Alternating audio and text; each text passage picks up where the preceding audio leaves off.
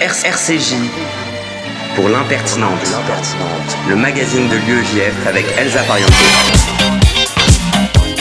Bonjour à tous et bienvenue sur- dans l'impertinente, l'émission de l'UEJF sur RCJ 94.8 que vous pourrez retrouver en podcast sur l'application et même sur Spotify.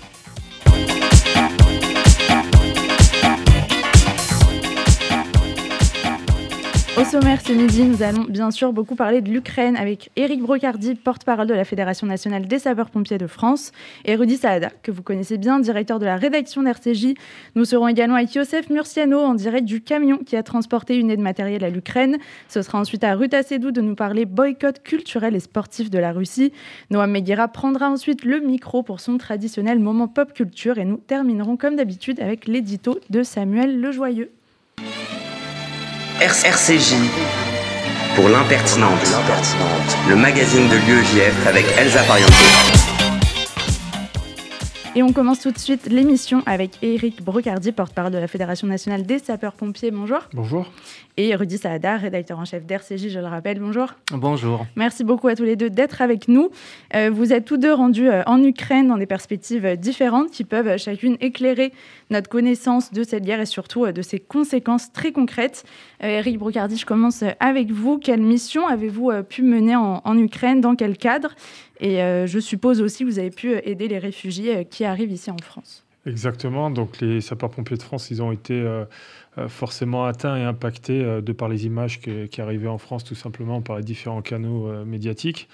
Et donc on sentait déjà une, vraie, une vraie volonté de vouloir aider. Il a fallu canaliser l'énergie de ces 251 000 euh, sapeurs-pompiers professionnels et volontaires qui souhaitaient à tout prix apporter une aide particulière et le temps de la Fédération nationale de pouvoir construire un schéma organisé, un schéma structuré, parce que c'est pas le tout de partir là-bas. Une fois qu'on est là-bas sur zone, il faut bien entendu apporter euh, une aide qui soit à la fois efficace et une présence qui soit tout aussi efficiente. Donc euh, clairement, on a fait une, une, mobilisation euh, sur trois objectifs. Le premier, c'était tout simplement de pouvoir collecter du matériel incendie et de secours de soins d'urgence pour les pompiers ukrainiens par le biais du réseau des pompiers polonais, puisque L'ordre était très clair, c'était de ne pas mettre un seul pied en, zone ukrainienne pour des raisons évidentes de sécurité et diplomatiques. Et le deuxième objectif, c'était euh, aussi, à l'instar d'autres ONG, de pouvoir se structurer et de se positionner à Medica, qui était un des points essentiels euh, en termes de transit de réfugiés, de pouvoir immédiatement leur apporter euh, des premiers soins mais surtout euh, d'être dans la capacité à pouvoir, et en coordination avec les autorités locales, euh, de coordonner et euh, d'appuyer les forces de police pour pouvoir évacuer les réfugiés le plus vite possible. Parce qu'il faut savoir, dès lors qu'on a mis un pied là-bas, c'est que les réfugiés n'avaient uniquement confiance quand des personnes qui portaient un uniforme et reconnu de l'État et ne partaient pas avec n'importe qui. Et on regarde aujourd'hui l'actualité euh, de l'Ukraine et de ses conséquences, on s'imagine bien, euh, on va dire, la méfiance que pouvaient avoir les réfugiés au regard de toutes les personnes qui pouvaient se, se- se rendre disponibles pour les aider. Et le troisième objectif euh, majeur, c'était aussi de mettre en lien euh, l'œuvre des pupilles orphelins de sapeurs-pompiers français euh, euh, avec, les, avec la, la structure euh, de de des pupilles des, pompiers ukrainiens, tout simplement pour pouvoir permettre d'accueillir en France ou de proposer euh, des logements en France pour euh, les familles des pompiers qui sont restés euh, sur le terrain à combattre les incendies, mais aussi apporter des soins sous, sous les bombes. Donc c'était trois enjeux majeurs. Rudy Saada, vous étiez euh, avec l'UEJF il y a quelques jours en, en Pologne puis en Ukraine. Euh, quelles ont été vos premières impressions sur place après avoir passé euh, des semaines à, à évoquer ce conflit euh, ici pour RCJ à l'antenne? Alors déjà, la, la solidarité euh, du, des, des Polonais, euh, vraiment, alors dès qu'on est arrivé à, à Varsovie, on a vu donc tous ces drapeaux ukrainiens et, et ces affiches qui disaient euh, que, que voilà, que les, réfugiés étaient les, bienvenus. On a vu aussi toute l'organisation euh, qui avait été euh, mise en place petit à petit. Euh, euh, c'est vrai qu'il faut souligner le fait que euh, apporter de l'aide, c'est une chose, mais euh, savoir organiser cette aide, la coordonner, c'est autre chose. Euh, donc euh, ça, je pense qu'aussi, ça a été bien fait, mais ça, avec plusieurs euh, semaines de, de- de recul. Euh, après, voilà, on a vu des, des réfugiés qui euh, bah, étaient totalement déboussolés, démunis, apeurés aussi. Euh, J'ai vraiment ressenti ça. Et vous parliez effectivement euh, de cette crainte de, savoir à qui parler, de, savoir à qui faire confiance. Euh, on nous a beaucoup parlé dans, les rencontres qu'on a pu faire avec, avec Samuel Lejoyeux, avec toute l'équipe de l'UEJF, de ces trafics aussi d'êtres humains qui deviennent en fait un, réel enjeu aujourd'hui. Quand les gens passent la frontière, ils sont totalement déboussolés et ont énormément de, craintes. Par exemple, un, humanitaire nous disait à la frontière entre l'Ukraine et, la Pologne que, par exemple, la gratuité pour eux, c'était étrange de, de, fait de ne pas avoir à, payer et d'avoir toute cette aide qui, qui se, qui se déployait de, devant. Euh, et finalement, justement, il y a des affiches pour dire euh, ne payez rien, mm. euh, ne, ne, payez rien. si quelque chose propose quelque, quelqu'un vous propose quelque chose de payant, euh, c'est qu'il y a un problème. Et donc voilà, ce que, ce que j'ai vu, euh, bah, c'est des familles, euh, des familles apeurées, des familles démunies qui partaient vraiment avec deux valises, deux sacs, avec un enfant dans les bras. Ces images qu'on voit à la télévision, bah, nous, voilà, on, l'a vu, on l'a vécu. Et, vraiment, autre chose qui m'a vraiment marqué, c'est cette mobilisation des drapeaux de partout dans, dans le monde, des gens qui sont venus spontanément, et, et puis même cette organisation. Alors on nous a dit qu'effectivement, il y a 3-4 semaines, le flux était énorme et que c'était beaucoup plus difficile à organiser. Là, on sent que les humanitaires euh, sont sur place et savent quoi faire et savent se coordonner. Et on voit, on, a l'impression de, voir un, monde, en tout cas une vision du monde uni euh, pour accueillir ces, réfugiés. Et qui avez-vous pu euh, rencontrer sur place? Quelle rencontre avec le JF et quelles infos en fait en termes de besoins particuliers? Parce qu'on peut se dire parfois que c'est de la nourriture, qu'au final c'est une aide médicale dont ils ont plus besoin bah, Les aides, elles sont, euh, enfin les besoins sont, sont extrêmement euh, variés et, et, changent semaine après mm. semaine aussi. C'est ce qu'on nous a expliqué. Parfois on a besoin de nourriture, parfois on a besoin de, soins. Euh, ça dépend énormément. voilà, donc on a, on a croisé beaucoup de monde hein, lors de la première journée avec, avec l'équipe de, de l'UEJF, des représentants de l'ambassade de, France à Varsovie aussi, puisqu'il y a énormément de réfugiés du côté de Varsovie, des membres de la communauté juive. Alors il y a deux hôtels qui accueillent euh, spécialement, spécifiquement les, membres des communautés juives qui, euh, sont réfugiés donc à Varsovie.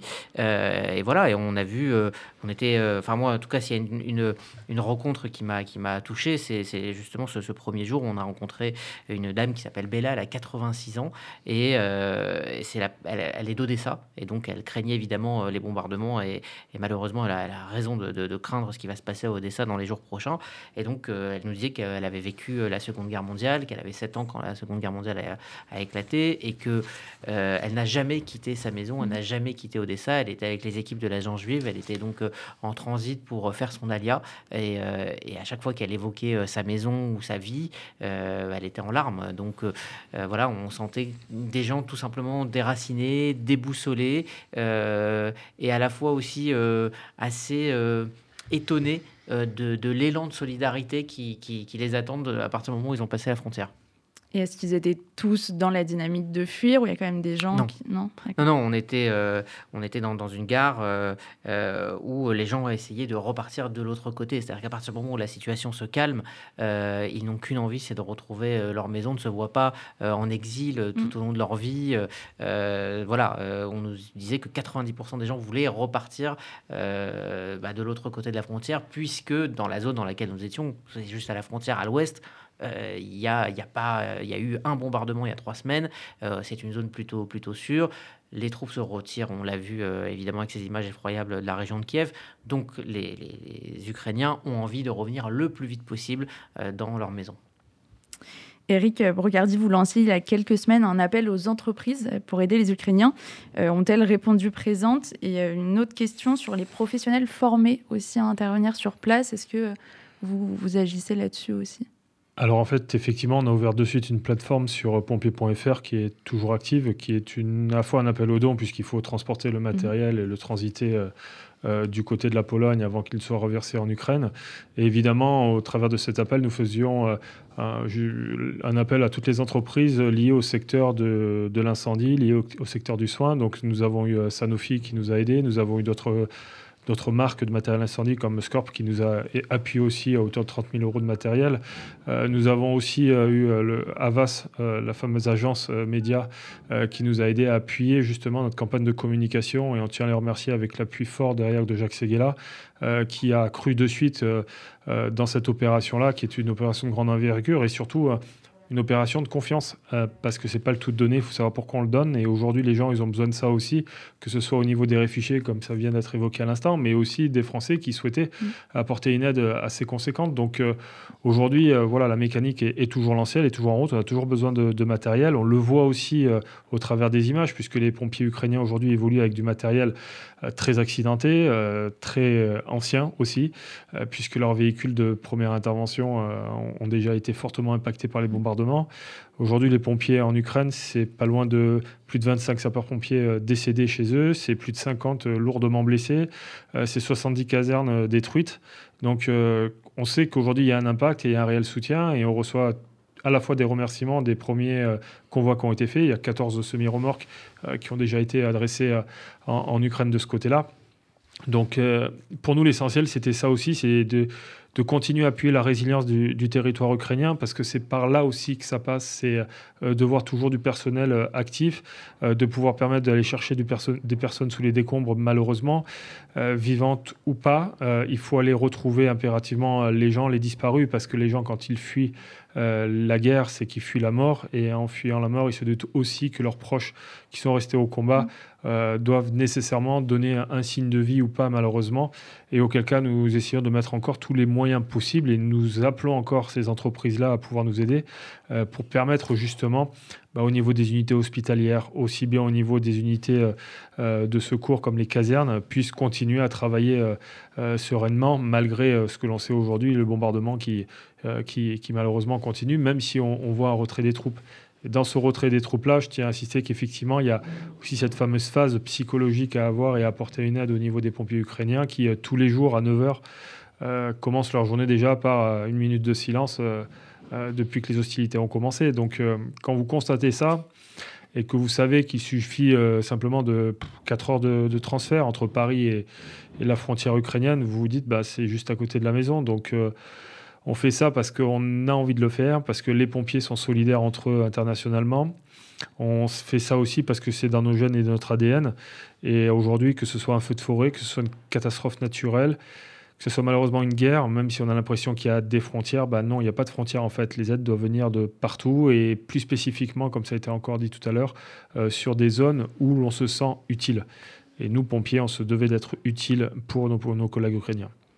Est-ce que vous avez aussi besoin peut-être de, de se former à la question de, de traiter des gens qui justement vivent dans une telle situation au niveau psychologique, de l'accueil, de l'approche des gens euh? Alors, euh, dès lors que les pompiers sont arrivés, euh, français sont arrivés à la frontière dans, dans, dans, les structures que l'on avait, les dispensaires que l'on avait mis en place avec d'autres ONG, d'autres organisations non, gouvernementales, ce qui s'est passé de suite, c'est qu'on leur a systématiquement dit, mais vous n'allez pas forcément faire des blessures de guerre.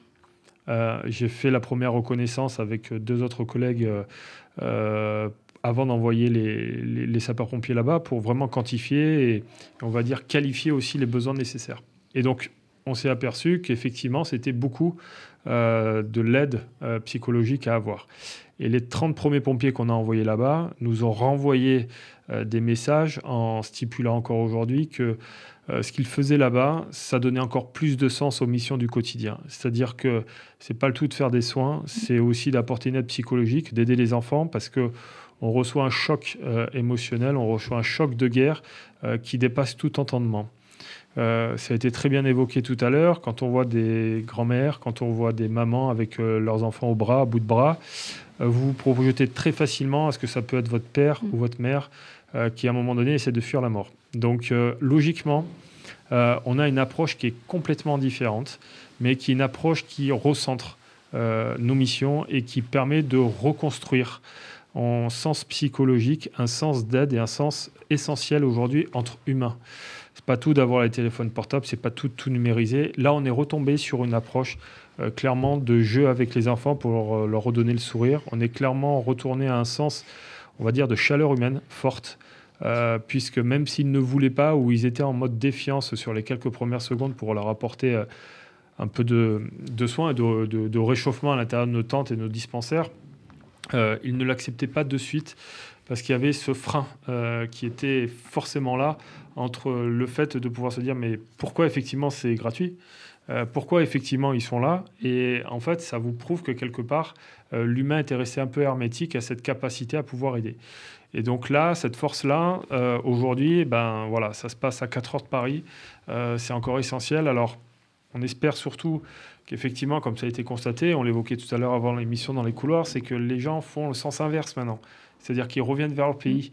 Donc tout ça montre aussi une chose, c'est que l'attachement au territoire, l'attachement au terrain, l'attachement euh, au drapeau est venu quelque chose d'aussi important, mais encore plus au niveau de l'Europe.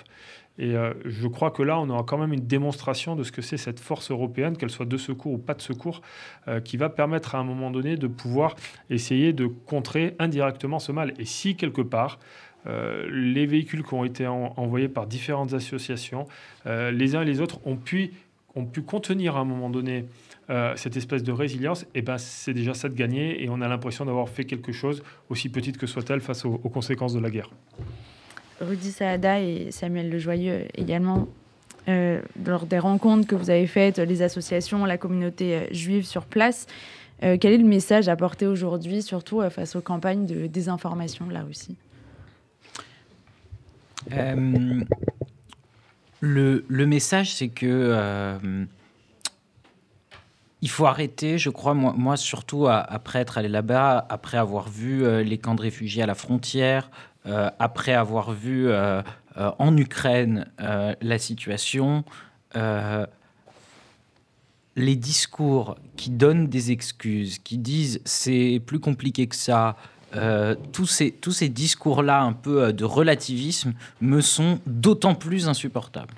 Euh, et vraiment, et alors, j'en parlerai après, on est dans une période quand même de campagne électorale, et il y a certains des candidats qui ont qui soit ont eu, soit ont toujours ces discours de relativisme, vraiment après être allé là-bas, ça m'est d'autant plus insupportable et ça nourrit mon combat, je pense, sur, sur ces questions-là. Après, si, si, si, tu veux bien, Elsa, mais peut-être d'autres questions d'abord, mais j'aimerais rebondir juste sur certaines choses qu'on dit Eric. Mais compris. Peut-être, euh, Rudy, la, la, réponse à la question aussi sur... Euh, bah, effectivement, quand on va sur place, c'est assez clair hein, sur les conséquences euh, d'une guerre. Il n'y a pas de, de discussion possible. Et puis, euh, euh, puis ces images qu'on a vues euh, évidemment ce week-end de la, de la banlieue de, Kiev qui, qui parlent d'elles-mêmes et qui sont absolument atroces. voilà, on s'attendait à voir ce genre d'images. malheureusement, c'est effectivement ce qui s'est passé. Il y aura des récits. c'est important de documenter ce, ce, qui s'est passé, de ce qui se passe et qui se pourrait se passer dans l'Est, par contre, maintenant de, de, l'Ukraine. donc voilà, effectivement, enfin, j'allais dire, il n'y a, a, pas de débat. Je trouve que c'est très c'est très malvenu aujourd'hui de, discuter de, nuances quand on voit euh, ce qu'on a vu et quand on voit euh, les images euh, qui, nous arrivent de, la banlieue de Kiev. Le président a parlé ce matin de, signes de, crimes de guerre. Est-ce qu'il y a une attente aussi sur place vis-à-vis de la communauté internationale ou c'est résigné au-delà, au-delà en tout cas de l'aide humanitaire, mais au niveau politique. Il y, aura un besoin de justice à un moment, euh, et c'est très clair. Euh, euh, il y a un besoin de retour au pays, il y a un besoin de retrouver leur, leur, leur, pays, leur fierté nationale, mais il y a aussi, effectivement, il va falloir rendre des comptes. À un moment, ça sera long, ça sera compliqué, c'est pour ça qu'il faut documenter, qu'il faut prouver, qu'il faut recenser. Ça va être un très long travail, mais il n'empêche qu'à un moment, il va falloir que les responsables de ce qui est en train de se passer aient à rendre des comptes. D'ailleurs, c'est le travail beaucoup qu'est en train de faire euh, le père Patrick Desbois. Et je voulais le mentionner parce qu'il nous a euh, beaucoup euh, aidé dans l'organisation de cette délégation et on va continuer à travailler avec lui aussi.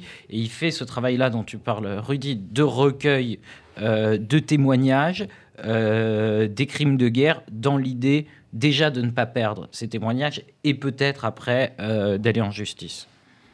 Euh, merci à tous les trois. Avant de, clore cette session euh, sur l'Ukraine, euh, on est en ligne avec Youssef Murciano, qui est secrétaire national de l'UEJF et qui est en direct d'un camion qui provient d'Ukraine et qui est en route pour rentrer à Paris. Youssef, salut. Salut Elsa.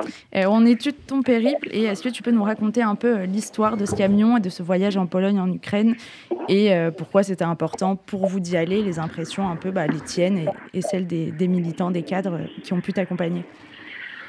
Oui, bien sûr. Alors déjà, je voulais préciser, je ne suis pas exactement dans le camion, mais je suis dans une taverne, dans une taverne de l'administration communale de Kievrin, en Belgique, tout proche de la frontière avec la France. Donc on touche au but. on arrive bientôt, on rentre bientôt. Et, et je peux dire que enfin, c'est un, long voyage et, et, on est content, on est content d'arriver. Ce voyage, il a commencé déjà mercredi. Euh, où en fait on, devait faire partir un, camion comme comme les cinq précédents, un camion conduit et, et, prêté par par des professionnels du, transport qui, qui mettent leurs camions au service de, de l'aide humanitaire et qui prêtent donc leurs camions à euh, des associations qui veulent transporter, euh, là pour le coup, des médicaments, euh, des habits et, et, et, de la nourriture pour la communauté juive en Ukraine, les, des groupes de combattants ou, ou des hôpitaux et des écoles de Kiev et de Lviv. Et, et bon, bah, cette fois-ci, le camion n'a pas pu être, être, traité et on l'a appris mercredi le, le, jour même. Et la force de mobilisation de l'EGF a permis de louer un camion et de le faire euh, conduire par trois militants de l'EGF que je voulais saluer ici. Euh, euh, Benjamin Ancel, Kevin Cohen et Raphaël Assis qui ont pris la route, euh, mais, mais sur, enfin, vraiment sur un coup de tête et qui ont fait euh, 25 heures, 27 heures de route jusqu'à Tomasz Lublewski pour à la frontière polonaise et, et, ukrainienne pour déposer, pour déposer les médicaments. Donc voilà, c'est quand même c'est quand même assez fou ce qui s'est passé. là, on est sur le retour avec avec Ruben et Kevin. Et, euh, et euh, enfin, je, je, vois que le chemin a dû être dur euh, sous la neige, etc. Mais, mais c'est, enfin, c'est la force de mobilisation du EJF. C'est un camion qui a été rempli par des militants du EJF, conduit par des militants du EJF, déchargé par des militants du EJF et, et, et, donné à des contacts sur place qui pourront ensuite les distribuer à, à ceux qui en ont besoin. Merci beaucoup, Youssef. Je voulais quand même les, les, les saluer hein, pour, euh, pour avoir vécu avec eux trois jours. Effectivement, les conducteurs du, du, camion sont très, très courageux. Ils ont une énergie de, de dingue, hein, vraiment, pour avoir amené ce camion et de le ramener de l'autre côté. Donc, euh, vraiment, euh, chapeau à eux, chapeau aux militants. Merci, Youssef. Merci, Rudy Saada. Merci, Eric Brocardi et Samuel Lejoyer, qu'on retrouve tout à l'heure, pour cette séquence importante sur l'Ukraine, sur toute cette aide humanitaire qui est toujours nécessaire et les appels au cessez-le-feu qu'on espère bientôt concrétisé. Merci, on se retrouve après un peu de musique. C'est Shlomo Arti sur RCJ.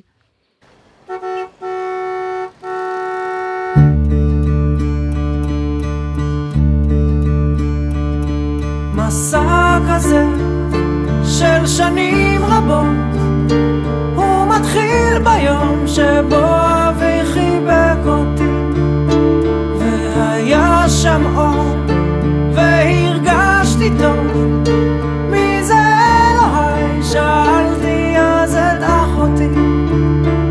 לא פלא שכלום לא פשוט וכלום לא מושלם כמו בריאת העולם.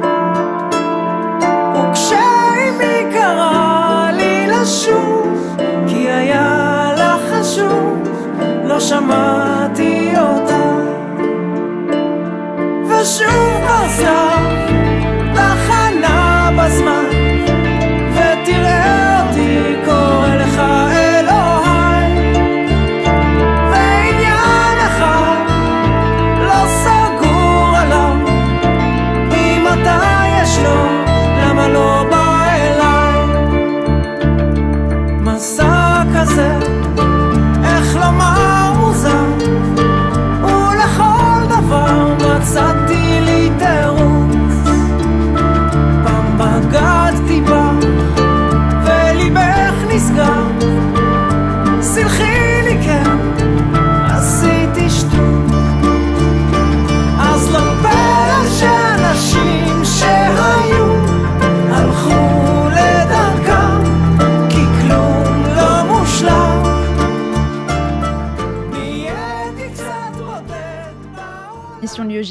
RCJ 94.8. Salut Ruth. Salut Elsa. Aujourd'hui, tu vas nous parler du boycott russe, plus précisément du boycott des artistes et des athlètes.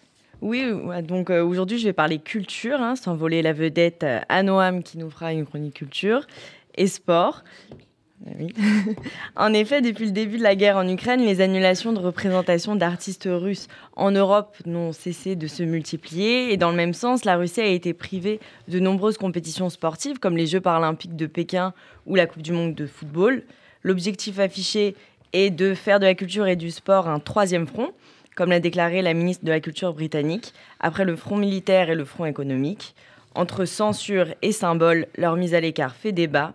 Culture et sport constituent-ils des moyens de pression supplémentaires sur Vladimir Poutine ou bien est-ce qu'il y a un risque d'amalgame? C'est une question euh, assez compliquée en effet. Si on y regarde de plus près, certains exemples peuvent se comprendre, mais euh, cela entraîne quand même une crainte d'une vague de décisions euh, beaucoup moins réfléchie et plus arbitraire.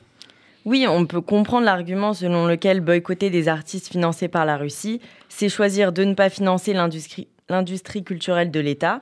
Par exemple, les festivals de cinéma de Glasgow ou de Stockholm ont revu leurs critères de sélection après l'invasion de l'Ukraine, ayant précisé que les films ayant reçu un financement de la part de l'État russe n'auront pas leur place. Autre exemple venant du monde de la musique classique, le chef d'orchestre Valéry Gergiev, le pianiste Denis Matsouev et la soprano Anna Netrebko ont vu leur représentation annulée euh, à travers l'Europe et les États-Unis parce qu'ils sont tous les trois proches ou anciens proches de Poutine. Euh, j'ai un peu galéré à prononcer leur nom malgré mes 5 ans de russe LV2. Cependant, d'autres choix interrogent. Par exemple, celui d'annuler les concerts du pianiste Alexander Malofiev, qui s'est vu annuler ses concerts avec l'Orchestre symphonique de Montréal. Il s'était pourtant clairement exprimé dès le début du conflit, déclarant que, je le cite, la vérité est que chaque Russe se sentira coupable pendant des décennies à cause de la décision terrible et sanglante qu'aucun de nous ne pouvait influencer et prédire. Concernant le monde du sport, on est arrivé à une situation où on n'a quasiment plus d'athlètes russes en compétition. Prendre des sanctions contre les sportifs, ça touche un public quand même plus large qu'un public, euh, entre grosses guillemets, cultivé. C'est une cible, si je puis dire, assez facile, massive et sans gros retour de balancier. C'est, euh, en d'autres termes, la communication facile. Les équipes sportives représentent un drapeau, donc c'est très symbolique. Après, c'est pas toujours le cas non plus. On peut prendre l'exemple des joueurs de tennis qui se représentent eux-mêmes. Donc là, la question se pose, par exemple. Euh, actuellement, ils peuvent disputer des tournois, mais pas sous bannière russe.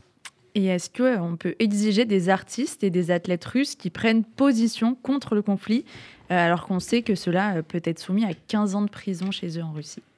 Alors certains vont dire qu'il est de la responsabilité des artistes de prendre position puisqu'ils ont ce pouvoir de faire réfléchir le monde. La France s'engage, selon Roselyne Bachelot, à assurer l'aide nécessaire si des artistes prennent position contre le régime du président Poutine et qu'ils sont obligés de s'exiler. Encore faut-il qu'ils soient en capacité de partir, euh, parce qu'on sait qu'il y a des rumeurs de loi martiale, de fermeture des frontières qui inquiètent le peuple russe. J'en reviens à mes joueurs de tennis. Actuellement, il y a des discussions autour du tournoi de Wimbledon pour lequel le ministère des Sports britannique imposerait une dénonciation de la guerre de la part des joueurs et des joueuses pour pouvoir disputer le tournoi le monde du sport, qui euh, lui s'est toujours caché derrière son apolitisme, se retrouve sous la pression des sponsors et de l'opinion. Bon, quoi qu'il en soit, on imagine que c'est courageux, très courageux, de la part des athlètes et des artistes de prendre une telle position. Le sport et la culture, euh, c'est des sujets qui touchent euh, au rayonnement de la Russie. Est-ce que l'isolement culturel et sportif de la Russie est un moyen de faire pression sur le nationaliste qui est Vladimir Poutine? C'est vrai que la Russie est fière de ses réussites artistiques et sportives. Ça fait partie de son soft power. Après, au regard des sanctions diplomatiques, économiques et de la situation militaire, certains diront que ce n'est pas la priorité de Poutine. On peut même se demander si ces sanctions à l'égard du monde culturel et sportif n'alimenteraient pas, dans les médias russes, la diabolisation de l'Occident, qui fait office.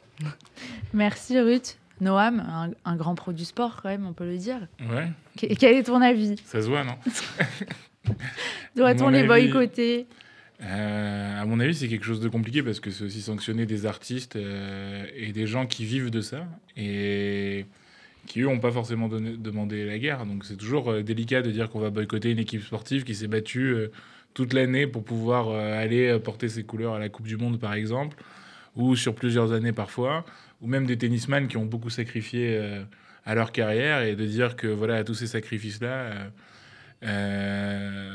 ça va, ils vont devoir arrêter, ils vont devoir arrêter leur carrière. Quand on sait que dans, un, dans la carrière d'un sportif, un arrêt de quelques mois, ça prend des mois et des mois à, récupérer. Donc euh, voilà, donc c'est vrai que c'est des décisions qu'il faut pas prendre à la légère. Après, je pense que chacun gagne aussi à, à exprimer ses, à exprimer ses opinions et à exprimer euh, le fait qu'il est contre cette guerre. Et en écoutant la chronique de j'ai pensé à un truc que j'ai lu hier soir, c'est que les Ukrainiens ont réussi à lancer une bombe sur le territoire russe par hélicoptère et que du coup en fait c'était une façon de montrer qu'ils pouvaient riposter et que les Russes euh, ne, tenaient pas aussi les airs. Donc en fait, même si ça paraît dérisoire parce qu'en fait, c'est une petite bombe qui est tombée en Russie euh, sur des réservoirs d'essence.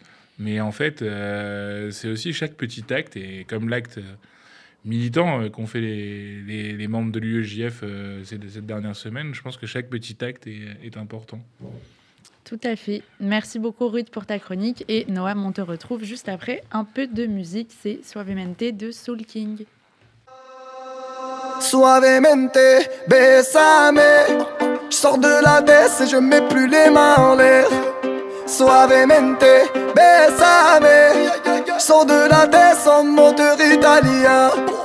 Suavemente, j'ai traversé la mer. J'oublie pas ceux qui se lèvent tôt pour un salaire. J'aime pas me vanter, je fais ce qu'il y a à faire. Et j'aimerais que les miens sortent tous de la galère. Quitter la galère, haraga dans les rues de Palerme. Une petite italienne qui m'aime et qui me fait les papels. Oh bébé, t'es douce, maman, comment t'es soivée? Les yeux revolver, c'est une beauté criminelle. Suavemente, besame. Je sors de la baisse et je mets plus les mains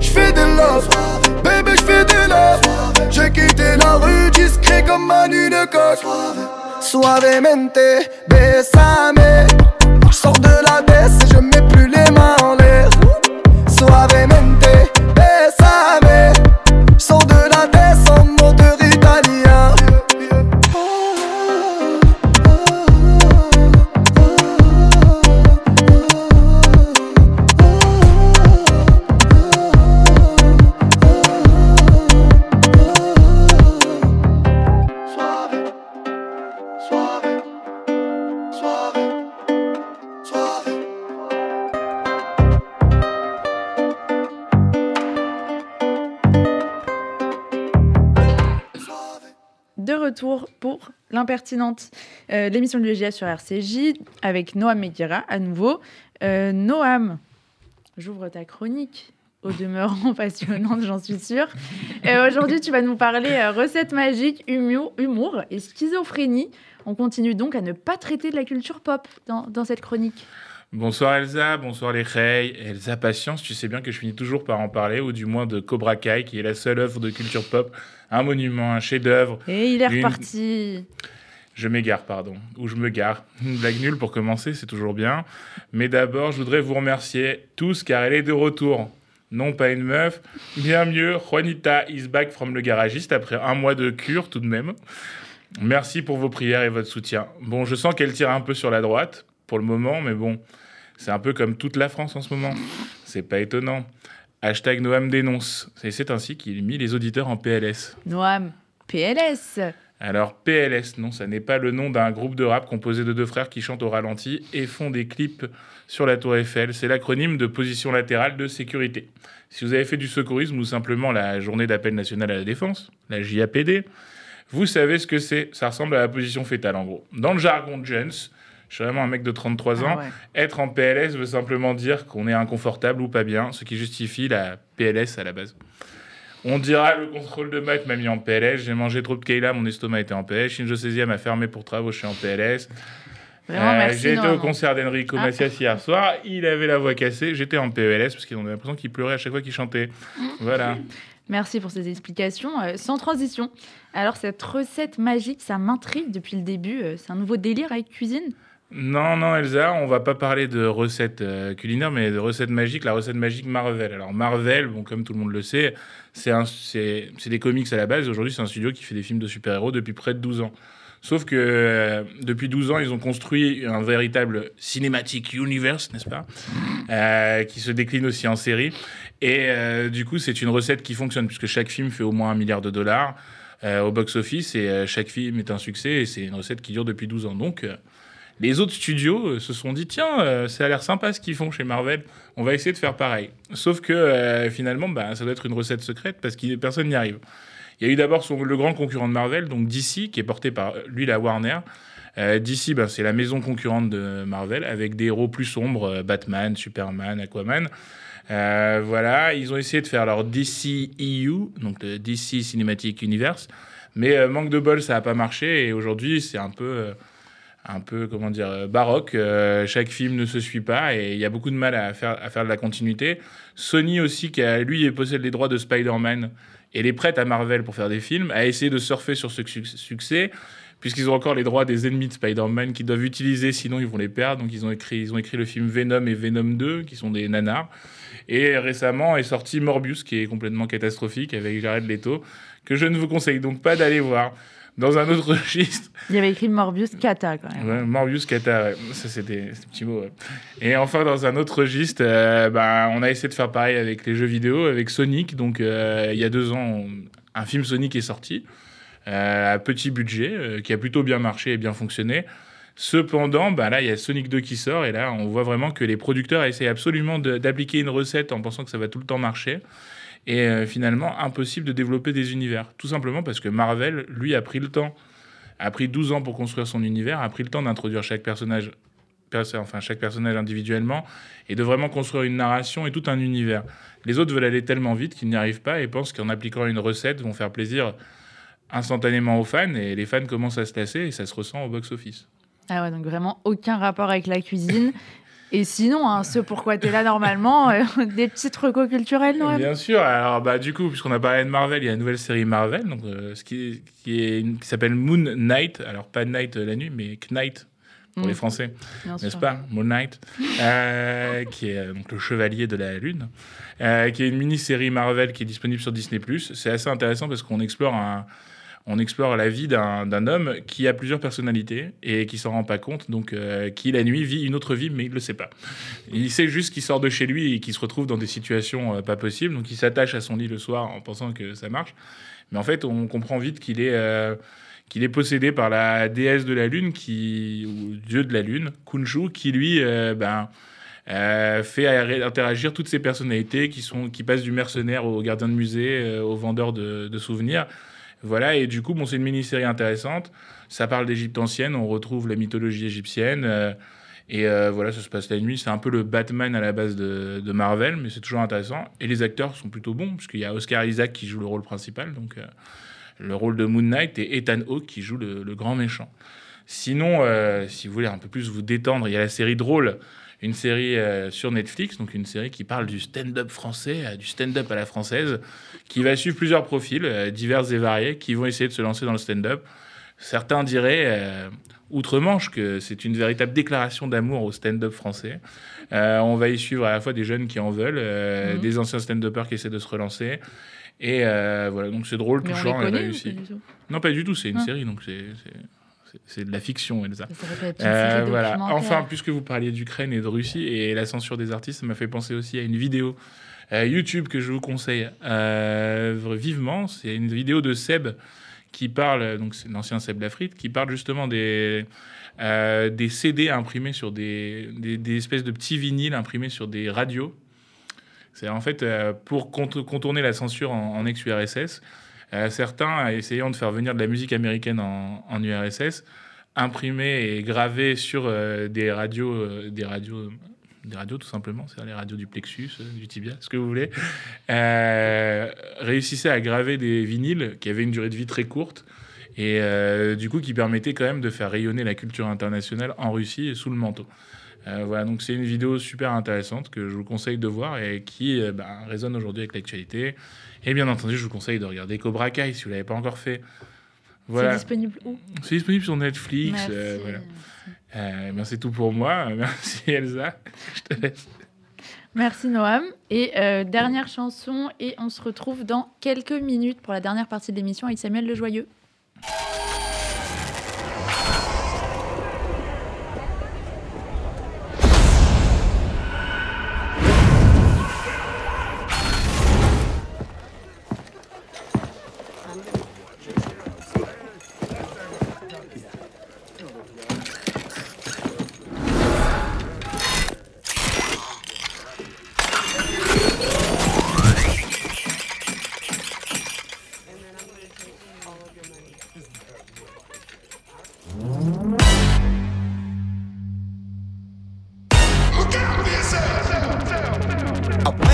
Sounds of the silence that allows for my mind to run around with my ear up to the ground. I'm searching to behold the stories that I told when my back is to the world that was smiling when I turned.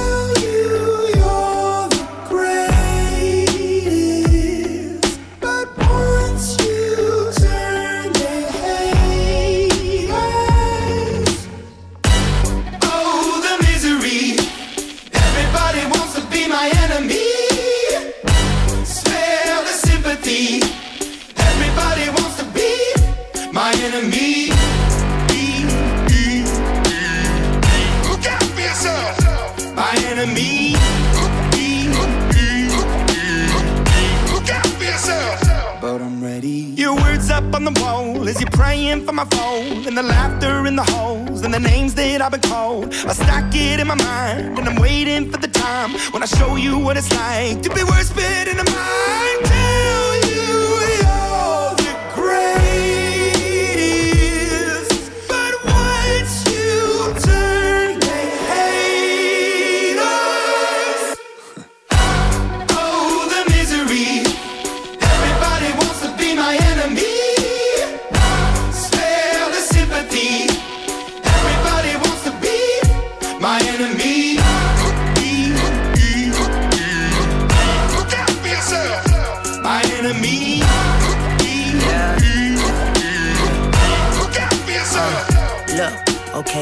hoping that somebody pray for me. I'm praying that somebody hope for me. I'm staying where nobody supposed to be. Papa posted, being a wreck of emotions. Ready to go whenever you let me know. The road is long, so put the pedal into the flow. The energy on my trail, my energy unavailable. I'ma tell him I still away go. Hey, when I fly on my drive to the top, I've been out of shape, thinking out the box. I'm an astronaut. I blasted off the planet, rock that caused catastrophe, and it matters more because I had it. Now I had I thought about wreaking havoc on an opposition, kinda shocking. They want a static with precision. I'm automatic, quarterback. I ain't talking second pack it, pack it up on panic, batter, batter up. Who the baddest? It don't matter, cause we is your Everybody wants to be my enemy.